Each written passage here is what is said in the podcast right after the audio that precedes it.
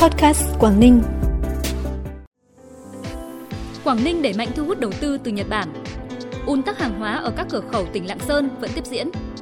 Hải Dương công bố là vùng xanh, có nguy cơ thấp về cấp độ dịch COVID-19. Bắc Giang còn hơn 15,6 nghìn học sinh thiếu thiết bị học trực tuyến sẽ là những thông tin đáng chú ý trong bản tin vùng Đông Bắc ngày hôm nay 16 tháng 12. Thưa quý vị, với chủ đề Quảng Ninh hội tụ và lan tỏa,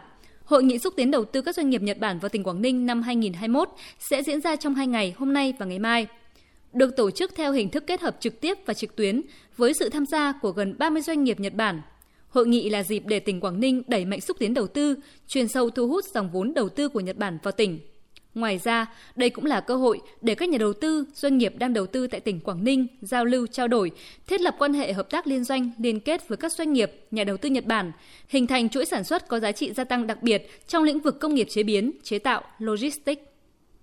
Dù tỉnh Lạng Sơn cũng như Bộ Công Thương đã đưa ra các khuyến cáo cũng như giải pháp giải tỏa hàng hóa sớm, tuy nhiên, tình trạng ùn tắc hàng hóa ở cửa khẩu khu vực tỉnh Lạng Sơn vẫn diễn ra do phương tiện đưa lên cửa khẩu nhiều hơn năng lực thông quan, Tính đến nay, tổng lượng xe tồn trên địa bàn tỉnh Lạng Sơn là trên 4.000 xe. Theo Bộ Công Thương, hiện tại Việt Nam đang vào vụ thu hoạch của nhiều loại nông sản như thanh long, xoài, bưởi, mít từ các tỉnh phía Nam, nên hàng hóa đưa về khu vực cửa khẩu để xuất sang Trung Quốc là rất lớn. Thêm vào đó, dịp cuối năm, nhu cầu của thị trường Trung Quốc tăng, nên hàng hóa các địa phương dồn về khu vực cửa khẩu. Do đó, các địa phương cần điều tiết hàng hóa xuất khẩu qua biên giới khu vực tỉnh Lạng Sơn để giảm tồn động, ùn ứ phương tiện, hàng hóa, giảm thiểu thời gian chờ đợi, cũng như giảm chi phí bến bãi và thiệt hại do hàng hóa bị hư hỏng, mất phẩm chất. Tính đến cuối năm nay, toàn tỉnh Hà Giang có 7.640 hộ thoát nghèo, đưa tổng số hộ nghèo toàn tỉnh xuống còn 34.848 hộ, chiếm tỷ lệ 18,54% tổng số hộ toàn tỉnh và giảm 3,75% tổng số hộ nghèo so với đầu năm 2021.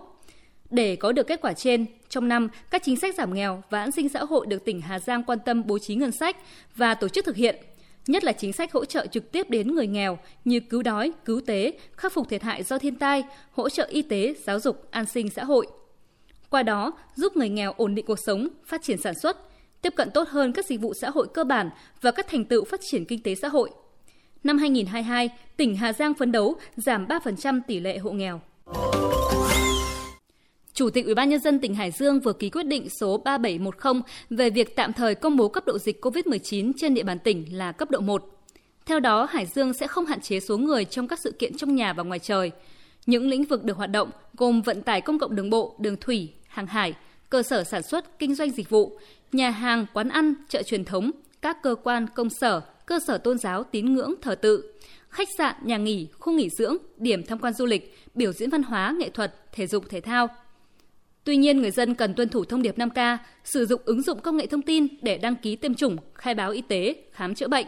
tuân thủ các điều kiện đi lại giữa các địa bàn có cấp độ dịch khác nhau. Hưởng ứng chương trình Sóng và Máy tính cho em do Thủ tướng Chính phủ phát động, đến nay ngành giáo dục tỉnh Bắc Giang đã vận động các cơ quan, đơn vị, doanh nghiệp tài trợ được hơn 850 triệu đồng và 1.409 thiết bị tặng cho học sinh. Tuy nhiên, theo báo cáo của Sở Giáo dục và Đào tạo, tiến độ triển khai chương trình này còn chậm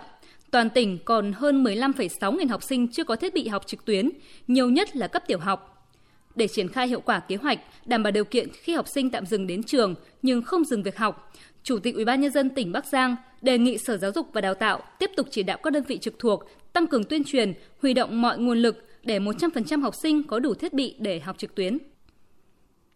Ngày 15 tháng 12, ngành y tế tỉnh Cao Bằng bắt đầu phối hợp với các đơn vị trường học, địa phương triển khai tiêm mũi 2 vaccine Comirnaty Pfizer-BioNTech cho trẻ em từ 12 đến 17 tuổi trên địa bàn tỉnh. Để đẩy nhanh tiến độ tiêm vaccine với mục tiêu cao nhất là đảm bảo an toàn tiêm chủng và an toàn phòng chống dịch COVID-19, công tác tổ chức tiêm chủng và giám sát tiêm chủng tại các điểm tiêm được tỉnh Cao Bằng thực hiện chặt chẽ, chu đáo, đúng quy trình.